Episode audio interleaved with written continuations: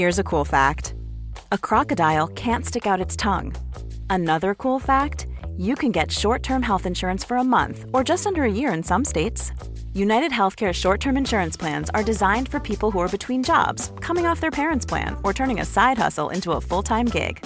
Underwritten by Golden Rule Insurance Company, they offer flexible, budget friendly coverage with access to a nationwide network of doctors and hospitals. Get more cool facts about United Healthcare short term plans at uhone.com. Hold up. What was that? Boring. No flavor. That was as bad as those leftovers you ate all week. Keke Palmer here, and it's time to say hello to something fresh and guilt-free. Hello Fresh. Jazz up dinner with pecan-crusted chicken or garlic butter shrimp scampi. Now that's music to my mouth. Hello Fresh. Let's get this dinner party started. Discover all the delicious possibilities at hellofresh.com.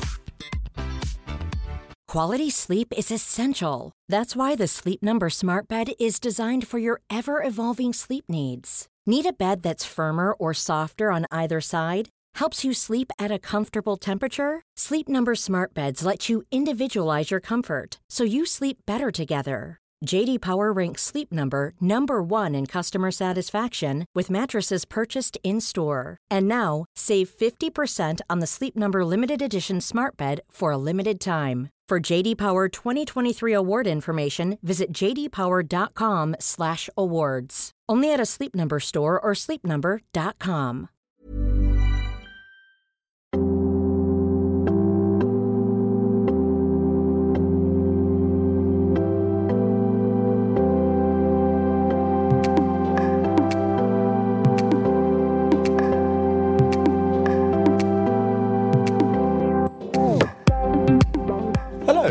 my name is Louis Strong, and welcome to my third season of Headstrong, the podcast where I sit down with a variety of people in the public eye to talk about their lives, their careers, but importantly, every aspect of their journey through all the highs and lows to try and give you, the listener, an opportunity to learn what it means to be headstrong, to believe in yourself, to talk about your vulnerabilities, and reinforce your self worth.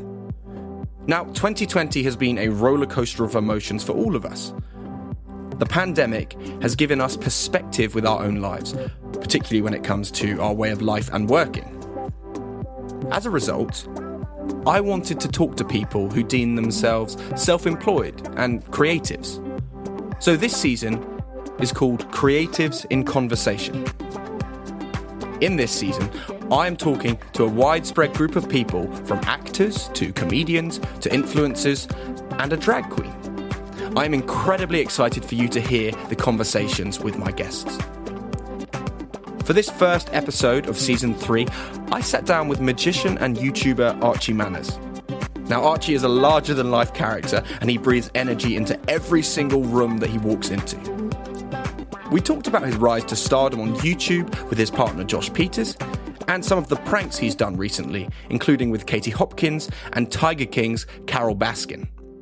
I really, really hope you enjoy this episode and stay tuned at the end to see who else is on season three. Hello, Archie. Hello, how are you? I'm very well. How Are we you? going now? We are going. Fantastic. Uh, we find ourselves sat in your, your office here. I know, I'm like Jeff Bezos. It's luxury, isn't it? Absolutely. It's I mean, absolute uh, do you know what? It's actually nice to have um, the, a nice blue skied view. That's quite is. nice. It's quite similar to the view Ghislaine Maxwell has currently got. I think um, it's it's a Mm, tiny sort of six by four whitewashed walled prison cell, um, but but I love it. How long have you been here? About a month, literally, yeah, literally a month. So Josh Pieters and I, um, who's my business partner on YouTube, took this little place over, and we've um, we spent thousand pounds on IKEA, which I think you should be nominated for an MBE for. It's basically impossible. Uh, so we had the hellish hellish experience of walking around IKEA, and um, yeah, we are we are now here. It's great. I love it. I love it. Why did you guys get the office kind of a month ago? Was that a move because you were struggling to work at home, or was this just a, a progression in business? Um, To be honest, I don't really know. Josh always wanted one. I think there's probably a slight ego. It's a bit like, you know, when you say to me, Can I come and do your podcast? It's quite smart to say, oh, Meet me in the office. Like, most of it, it's like 90% ego, and then 10% maybe we'll work harder if we're here. And actually, to be fair, we have, because it kind of has the routine of making sure you're in by nine, 10 or 11 sometimes, and then kind of leaving. And you do kind of have that separation between home and, and work, which is nice. However, um, if you're in the creative industries like I am, you cannot think in an office. It's, it, it is not conducive to it. So I tend to only. Josh is here all the time. He tends to run the kind of commercial side of the channel. I tend to look after the creative side. There's a lot of crossover between us. So he'll tend to be here more than I am, and I tend to just sort of go on long walks and run around and try and find inspiration from other places. But it's, Yeah. it's been very, it's been really helpful actually. I mean, there's a massive, massive blurred line now because of lockdown between working environments and home environments with everyone working at home. Yeah, although I don't think they are working. Not at home. I think necessarily- they're sitting at home and being paid to do so. I watch my uh, my flatmate work from home. I've never heard such nonsense. Working from home whilst got Piers Morgan on the background, you're smoking cigs every five minutes. Then a delivery comes, which is huge. It's not working from home at all. It's being employed by the government to sit around. Where did you find yourself in lockdown? Uh, I locked down in London, which was uh, lovely. I, I didn't mind it. I mean, yeah, I don't want to do it again. It was, it was, it was. it's like a threesome, yeah, like if you know what I mean. Like fun to try, but probably don't need to repeat it. So if lockdown came down, the second wave came down, I'm not you'd be moving participating. I'm making my position very clear here. Very happy for other people to have a second lockdown if a second wave comes. I will not be doing it. I love it. Did you? I'm going to be one of those awful people that resists lockdown. no, of course I'm not. Did you um, did you relish the time though as a kind of an opportunity for potentially new creative projects No. or self engagement? No, it was fucking miserable. Oh, really? Of course it was. I couldn't see anyone. Like, it, it depends what industry you're but like, if you're creative, your brain can only spit out what goes into it, right? Your brain is entirely determined by inputs, and then ideally you spin them around and you output something more interesting.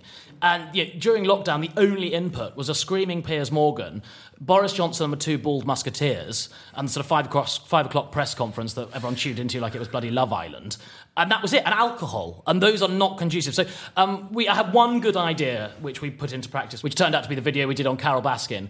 Uh, other than that, it, I found it creatively draining uh, uh, and quite tiring. So no, I'm not, not doing it again. But so what was your tipple of choice for the period? Uh, anything, literally anything. I panic bought. Most people panic bought loo roll. I decided if I didn't buy food, I wouldn't need the loo roll, so I just bought alcohol, and uh, I had a very successful uh, bit. Yeah, I mean, I drank a lot of Corona Lager.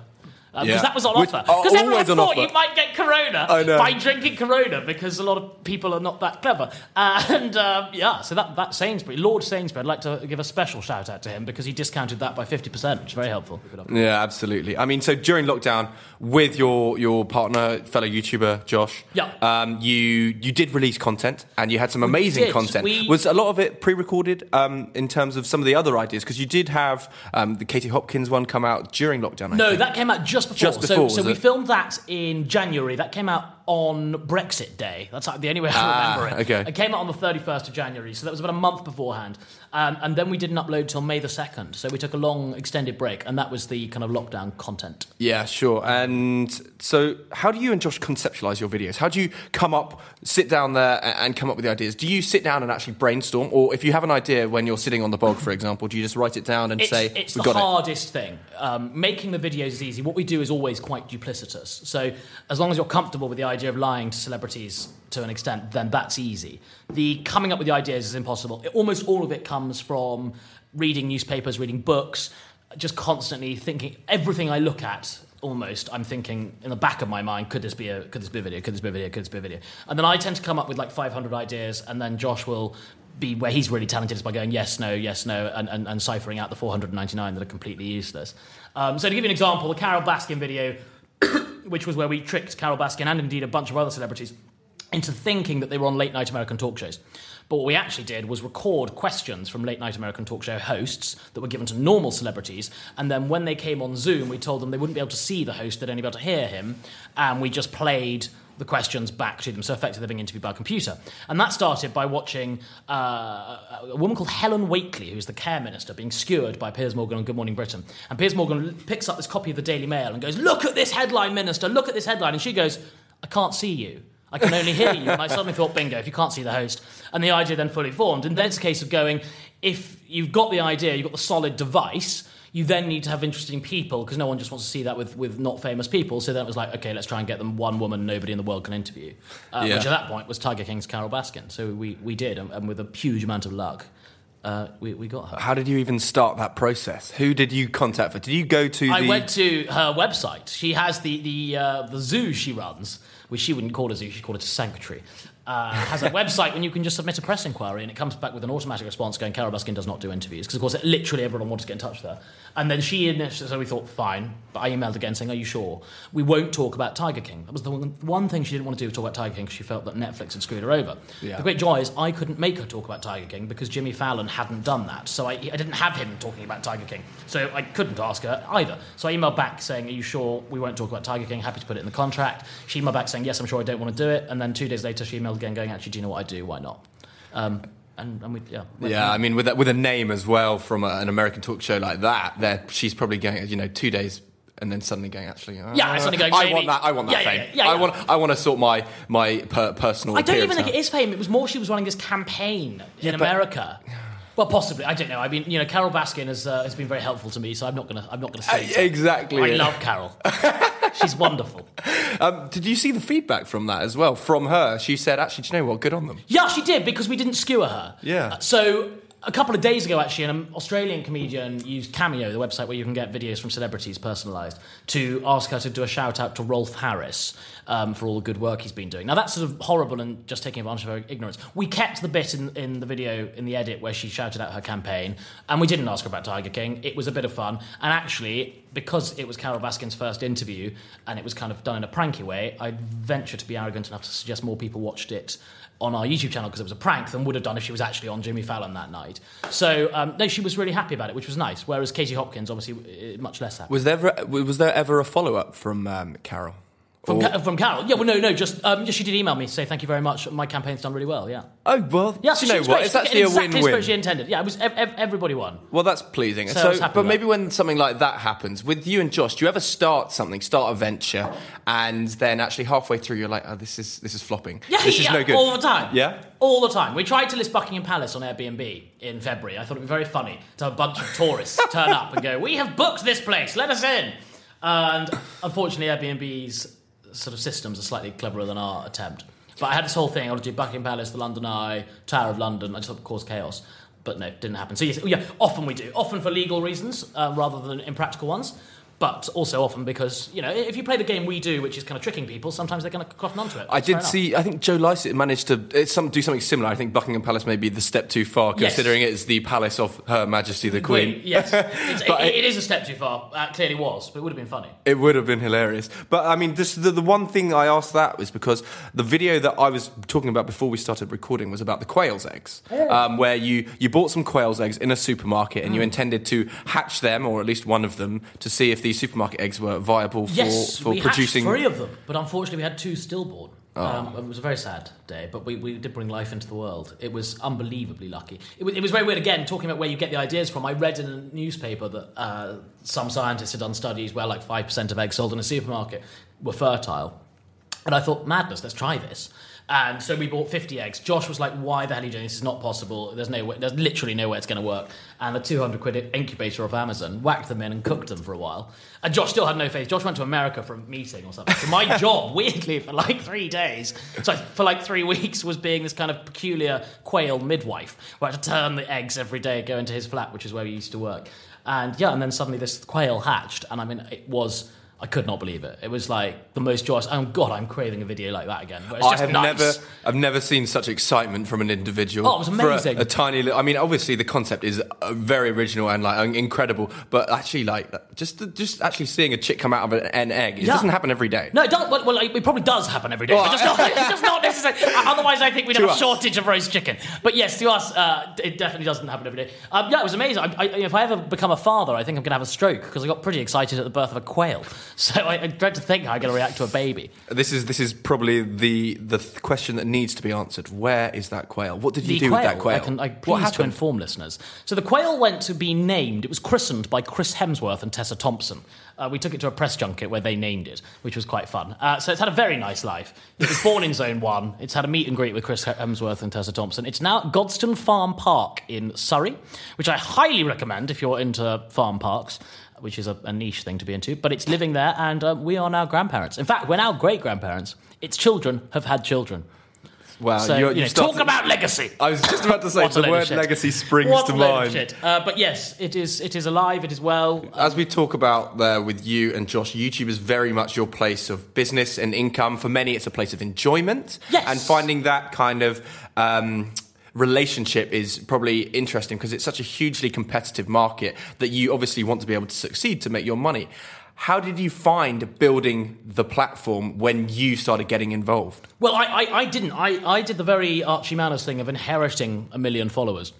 Um, which, if, if you listen to my voice, um, but yeah. So Josh Pieters set up the channel and he built it up to a million followers. I started working for him uh, when he was on about nine hundred thousand or something. So he'd obviously, you know, done very well. That's more of a question he would answer as to how he did that. And then we struck gold in terms of finding each other. We work together super well. We're best friends. We argue like cats and dogs, but by five o'clock it's all fine and we go for a beer. And I then carried on working for him, and then he very kindly suggested that we go into partnership together.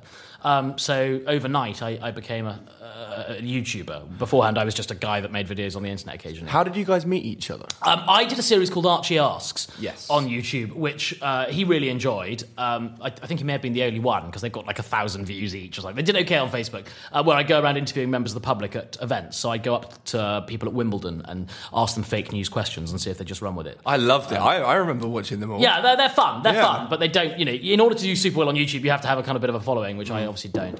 So he saw those, and, and that's how we started working, did a few videos together. So the air guy was working for him for that. That was our kind of first big one. Then we um, signed up on Uber, but uh, drove a tank around London as an Uber, and Yes. picked people up.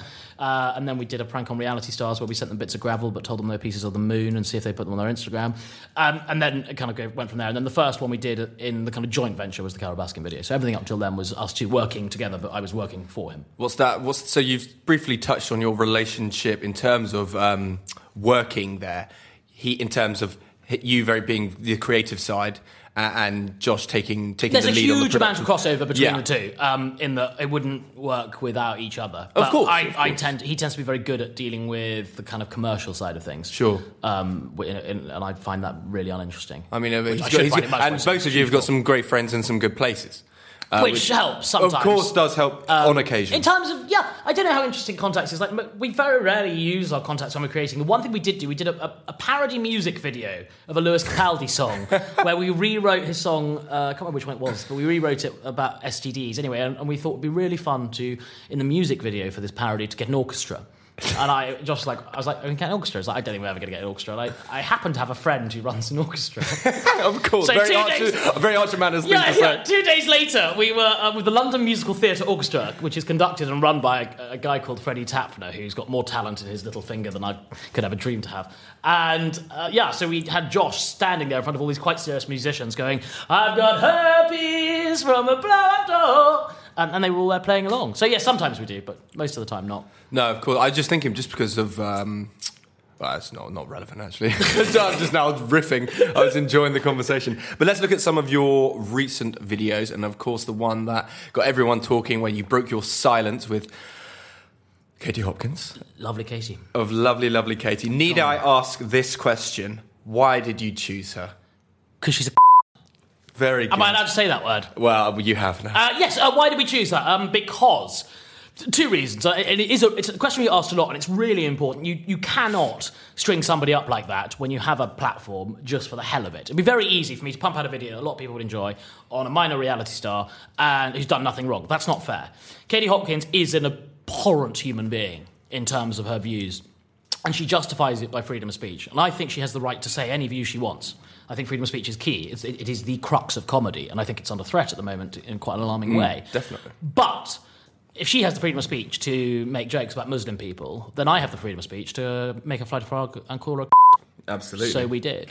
Um, and, and yeah, I mean, that was the video probably that put us, if we are on any kind of map, maybe put us on, on, on the map. what's, Um, if you were on a map, what city is Josh Pieters and Archie Manners' YouTube channel? Oh, Luton, I would say. Oh, really? I would say we started. You're on the outskirts. We started in Inverness, and we're, we're just sort of working our way down the A1, trying not to get caught by the cameras. I reckon, you know, we're, we're, we're, we're sort of slowly trundling to London, but we're definitely not there yet. As ideas go, it, it was it was amazing and fantastic to watch. Why did you guys think this can't just happen in London? We can't invite her to a dinner here. What, we need to fly her out to a European country and l- you know really push this idea? What gave it that bit more weight in terms of the legitimacy of that? Um, she's not stupid. She has some fairly stupid views, but she's not a stupid person. So we thought if we fly to Prague, the odds of her being more relaxed and thinking that the con was genuine were going to be much, much greater. We chose Prague for a very specific reason. We also wanted to do it in a very expensive hotel. Because if you're going to prank someone in a Holiday Inn, it feels like a prank. If you're going to do it in the Four Seasons, there's like no one spending money on a Four Seasons dinner. And of course, it did cost a lot of money. It was Josh in those days. I was working for him, so he, took all the risk, um, for which I'll always be grateful. And we looked around where the cheapest Four Seasons was in Europe, and that's why we went with Prague, because the exchange rate was good. So yeah, we flew her out there and paid for a flight, paid for a hotel, the whole the whole works, and then sat through dinner with her. Well, looking at a production like that, because that is a production, people forget that making a YouTube video is actually a film. You know, It's a short yeah, film in a yeah, sense, it's, yeah. I mean, you got you got the pre-prod, you've got to do all the research, you've got to have your budget, you've got to have your team, you've got to put everything together, and then actually shooting it, and then of course post-prod and whatnot.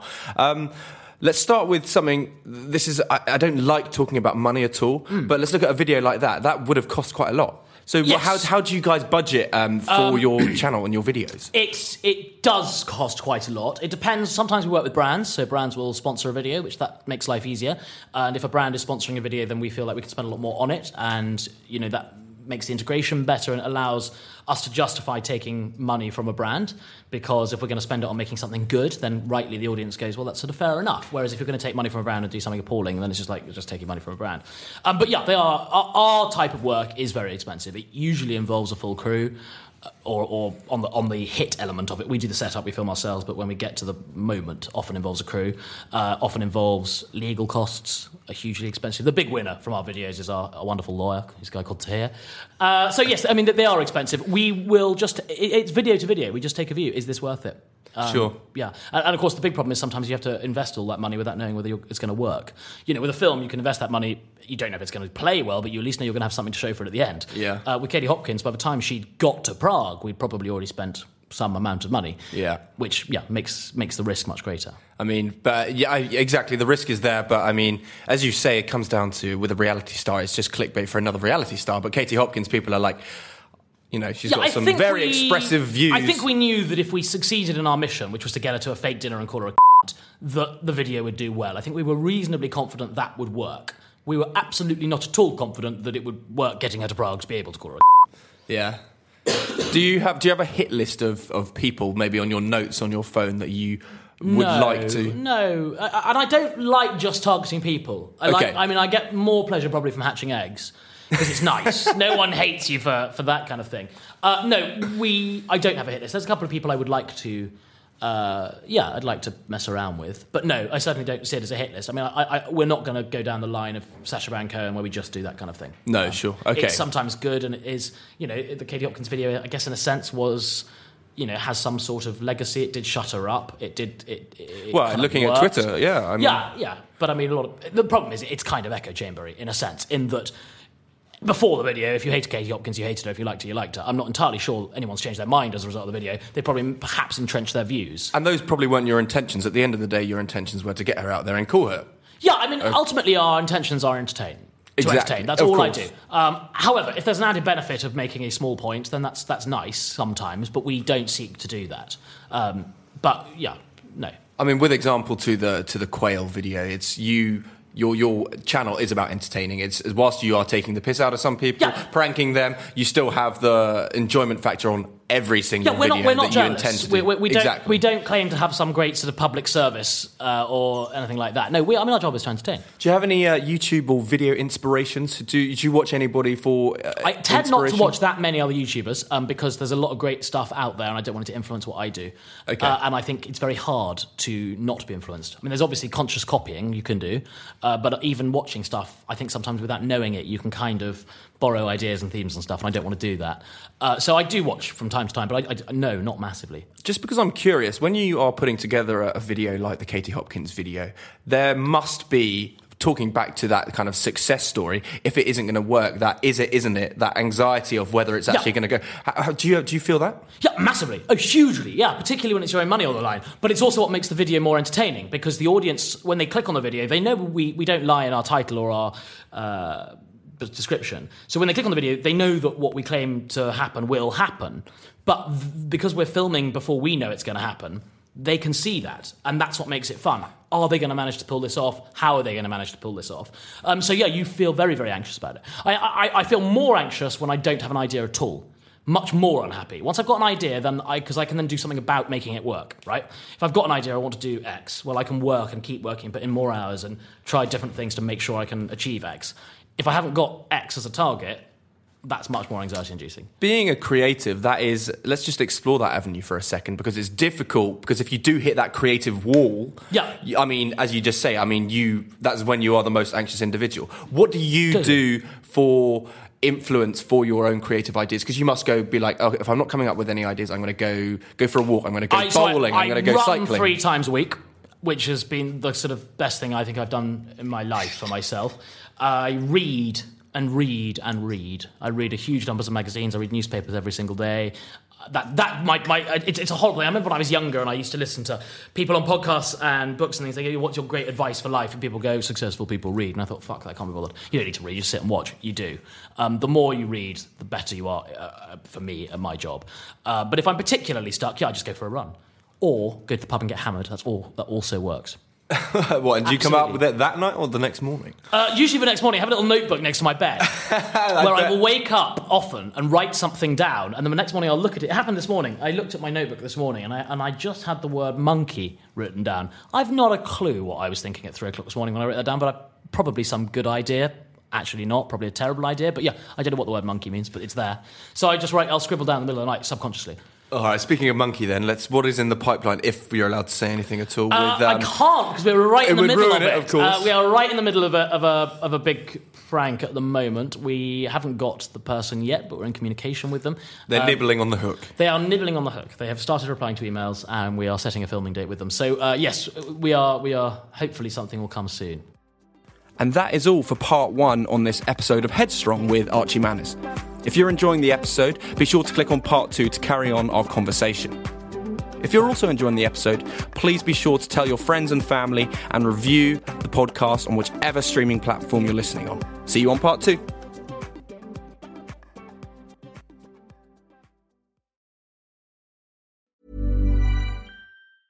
Ever catch yourself eating the same flavorless dinner three days in a row? Dreaming of something better? Well, HelloFresh is your guilt-free dream come true, baby. It's me, Keke Palmer. Let's wake up those taste buds with hot, juicy pecan-crusted chicken or garlic butter shrimp scampi. Mm. Hello Fresh. Stop dreaming of all the delicious possibilities and dig in at HelloFresh.com. Let's get this dinner party started. Planning for your next trip? Elevate your travel style with Quince. Quince has all the jet setting essentials you'll want for your next getaway, like European linen, premium luggage options, buttery soft Italian leather bags, and so much more. And is all priced at 50 to 80% less than similar brands. Plus, Quince only works with factories that use safe and ethical manufacturing practices. Pack your bags with high-quality essentials you'll be wearing for vacations to come with Quince. Go to quince.com slash pack for free shipping and 365-day returns.